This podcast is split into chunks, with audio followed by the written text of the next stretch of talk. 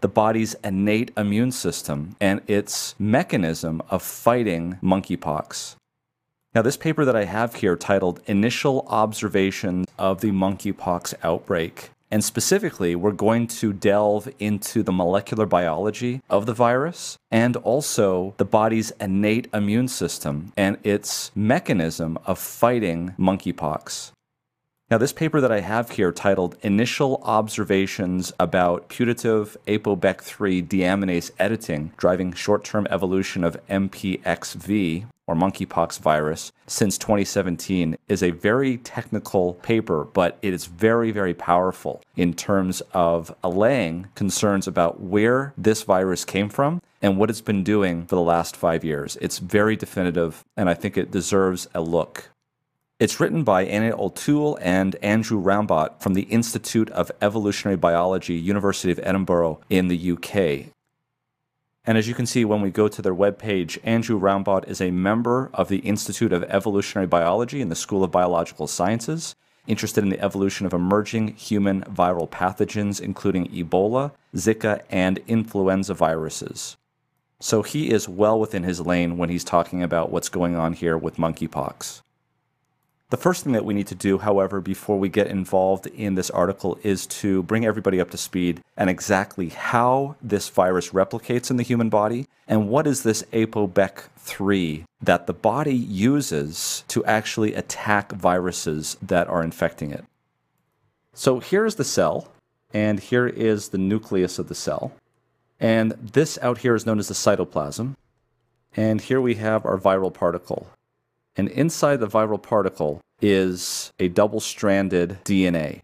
As opposed to coronavirus, which is RNA, monkeypox is a double stranded DNA virus. And it infects the cell. And of course, the viral genome is released inside. The DNA is actually replicated in the cytoplasm of the cell and not the nucleus. Let's talk a little bit more in detail about that replication process. So, for those of you who do not know, the double stranded DNA is actually written in a particular order, and it goes from something we call the 5' end to the 3' end. And when it binds to itself in a double stranded format, it's actually going in the opposite direction on the other side, 5' prime to 3'. prime. So it's read in this direction from this side and read from this direction in that side. There are four base pairs that we know about in DNA. The first one is A, or adenine. Second one is T, which is thymine. Next one is G, which is guanine. And then finally, the last one is C, which is cytosine. One of the things that you should know about is that in RNA, the T is actually replaced with a U, which is uracil. We'll talk about that in a little bit when we talk about the innate immune system. And so the thing that you have to realize is that the A is always paired with the T and vice versa, and the G is always paired with the C and vice versa. So, for instance, if we were to have a situation like where we had a T and a C here, then what would be bound on this side is that you would have an A here, because A binds with T, and you would have a G here as well, because that binds with the C. And of course, there are other base pairs that goes on and on for quite a long time. In the cytoplasm, when you have DNA replication, these two strands come apart and the base pairing rules continue. So let's tear those apart here and let's say we've got 5 prime and a number of base pairs and we come to T and C and we go to 3 prime. And then this of course comes down here and we have 3 prime goes to A and G and then 5 prime. Now what's going to happen when it's creating two new strands for replication is that these nucleotides are going to be bound in there. And so you're going to get, let's use a different color here so you can see this. A is going to come on here, and G is going to come on here. And down here, T is going to come on here. And of course, C is going to come on here. And so what you've done here is you've made two new strands, one and two. And so with this process, the virus is going to hijack the machinery of the cell and make more copies of itself. Unless, of course, the body has something to say about that. So let's back up and show you what the innate immune system can do in this situation. So here we are back at the point where the virus is going to replicate in the cytoplasm of the cell that it's infected. And it's split apart its double stranded DNA into two separate strands, and it's looking to replicate itself. Here's what happens now enter in the innate immune system and an enzyme called ApoBEC3. Or if you want the long name for it, it's apolipoprotein B mRNA editing enzyme catalytic subunit. And it does something that's very nasty to the genome of the virus. What it does is it takes any C's and converts them into U's. In other words, it takes cytosines and converts them into uracils by deaminasing it. And so if you look here, here is a cytosine. And for some reason, this enzyme likes to work better when it's preceded on the 5' side with a T. So it doesn't do this to all C's, it does it to only C's that are preceded by T's. And we'll talk a little bit more about other aspects of it. So if it's going to convert this C into a U while it's become single stranded, remember what the base pairing rules are going to be. So what's going to happen now is base pairing rules come in. You're going to have a 3' prime, and it's going to still be against a T, it's going to be an A. And instead of a C, it's going to be a U. This is also going to be A. And then you're going to have the 5 prime end. Now down here, nothing's going to change. It's still going to be T and C and the 3 prime end. And then what you can imagine is that this strand right here is then going to undergo replication. And again, what we're going to have here is a TU at the top and an AA here. And then what's going to happen? Again, the T is going to combine with an A, and the U is going to combine with another A, and then this A and A is going to be a T and a T.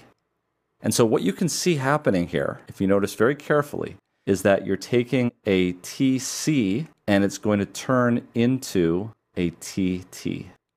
But the other thing that you're going to see here is this. You're going to have an issue where you have AG and it's going to turn into an AA. The innate immune system's ApoBec3 has the tendency to take TCs and convert them into TTs. And similarly, because we always read 5' to 3', it has the ability to take GAs, GA, and convert those into AAs.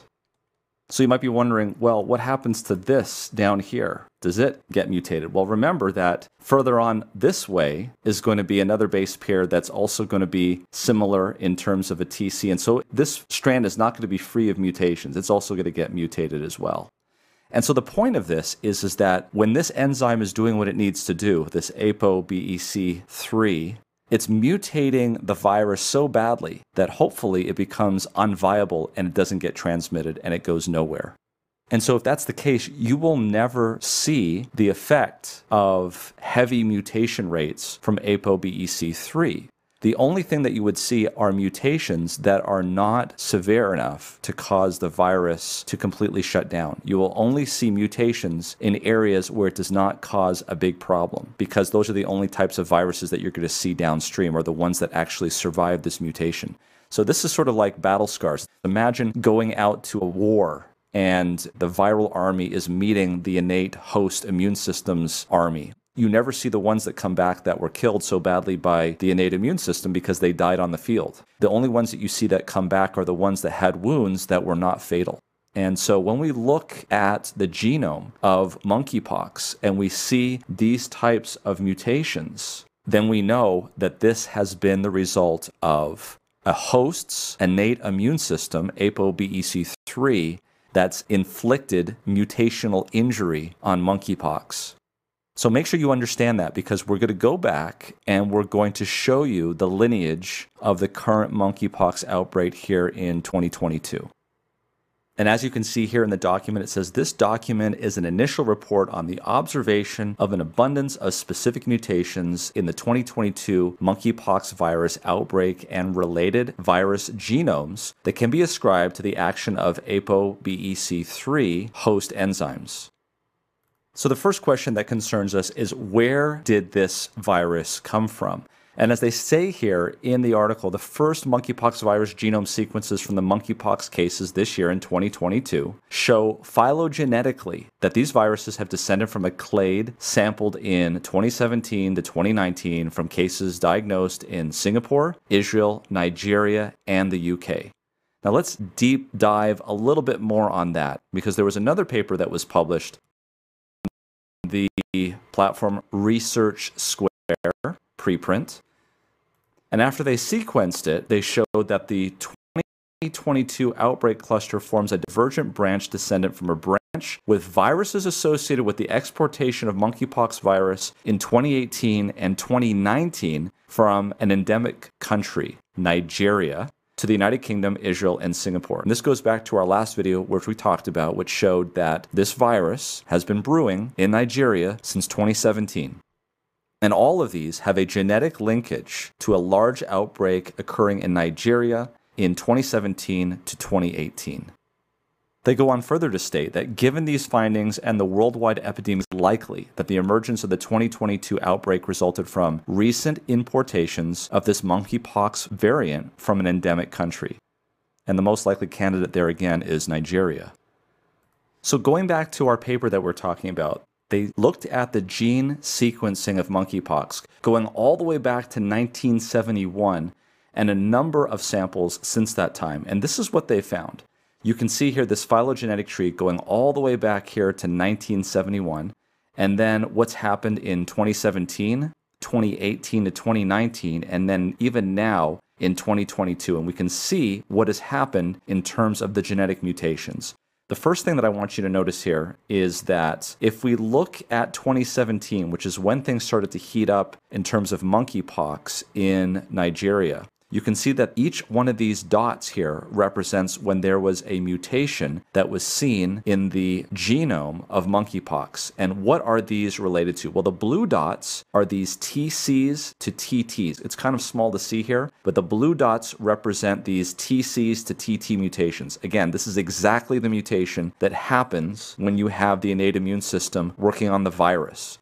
The other one that we talked about was the GA to the AA mutation, which is exactly what we're seeing here. In fact, the majority of all of these dots that you can see here are either blue dots, which are the TC to TT mutation, or the yellow dots, which are the GA to AA mutation.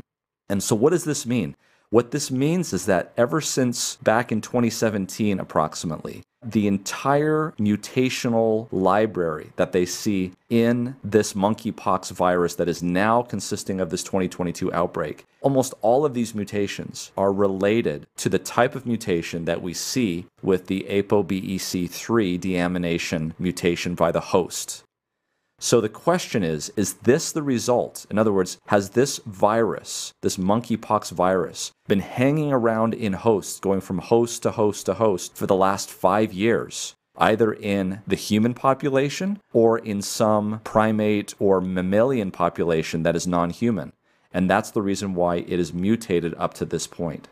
And again, we can trace this all the way back to 1971 which makes the current outbreak of monkeypox much more likely to be a result of mutation in humans in Nigeria than it does from someplace else. So, the next question that these authors raised was Is this putative ApoBEC3 editing occurring in non human animal reservoirs, or is it happening in humans as the result of sustained human transmission? Is the action of ApoBEC3 acting as a driver of adaptation to humans as a host. So, this is how they tried to answer it. They figured that if, in fact, this ApoBEC3 deamination activity was due to humans, then we shouldn't see much of that type of activity prior to 2017 because the first really big spike in human cases in Nigeria was after 2017. And so, if they were to look at variants of monkeypox prior to 2017, they shouldn't be seeing a lot of ApoBEC activity prior to that if this was related to human ApoBEC activity. However, if it was related to non human, then we should see the same amount of mutations occurring prior to 2017. They say here that if ApoBEC deamination is characteristic of replication in humans, then we would expect to see very little evidence of it prior to the 2017 outbreak, as this would primarily represent replication in the non human reservoir. To examine this, we selected further outgroup from Liberia, 1970, and they give the accession number, and identified 28 mutations that occur on the branch leading to the common ancestor of the 2017 monkeypox genome. So, what did they find? Well, they found that there were, out of those 28 mutations, only 10 that seemed to fit the ApoBEC profile, which means that there may have been some human to human transfer prior to 2017, but not a lot. And because of this, they suggest that the pattern that they see in monkeypox genomes since 2017 is indicative of replication in humans and the inheritance of the specific changes that occur between 2017 and 2018, and then in the viruses from 2022, means that there has been sustained human to human transmission since at least 2017. And this would suggest that the reason why we are seeing the current outbreak of monkeypox is not because of some recent event, but a spillover of something that's been going on in Nigeria now for years with sustained human to human transmission. Okay, so what about the next question? Are these mutations that ApoBEC3 is doing to the viral monkeypox genome, is it conferring gain of function? They looked at the statistics because they know exactly how many times those nucleotides come up in the genome. They say here that the repertoire of mutations that ApoBEC3 is able to provide as genetic variation on which natural selection can act is severely restricted. Only a number of dinucleotide contacts are present and the amino acid changes that ApoBEC3 editing can induce is also limited. As you can see here, there's only 13 different amino acid replacements that are possible, and they are not reversible by the same mechanism. This means that the chance that a mutation that confers a benefit to the virus is amongst the ones available through ApoBEC3 editing is very, very small. In other words, what they're saying here is that it's extremely unlikely that ApoBEC3 in any way could confer upon the virus any kind of gain of function you can see that this paper is well referenced with a number of monkeypox viral genome sequences used in this study. And I would say overall that this paper is a very good read for those, especially that are facile with molecular biology. It's well referenced, and there's a number of comments from other colleagues and experts in the field. And of course, we'll put a link in the description below to this article. I think there are a number of salient points from this. Number one, that even though we have learned about monkeypox now because it's in industrialized nations, this outbreak actually started before SARS CoV 2. And the current genome in the 2022 current outbreak, based on the former outbreak in 2017, tells the story about what's been going on, where it's been, and where it came from. As always, if you would like to have more information, this is a medical education channel, and I'd like to invite you to join us at medcram.com for a number of continuing medical education seminars, including those on ECG interpretation, Chem 7 results, CBC results, vasopressors, and many, many others. Over 60 hours of continuing medical education available at medcram.com. Thanks for joining us.